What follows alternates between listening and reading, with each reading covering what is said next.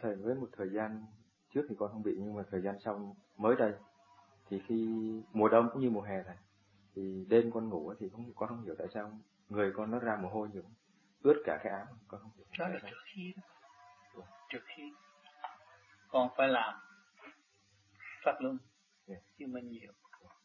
Và con phải ăn thêm chút muối yeah. ha yeah. cái energy nó mạnh hơn muối ăn buổi ăn ăn khi nào khi mình ờ, chấm đồ ăn mình chấm thêm chút muối. Yeah. ha nó mạnh ừ. thầy con còn thay vì chấm nước nóng. Thầy con con con ăn chay. Ừ, ăn chay nhưng mà mình chấm muối. Thay vì mình chấm dầu. Nó khác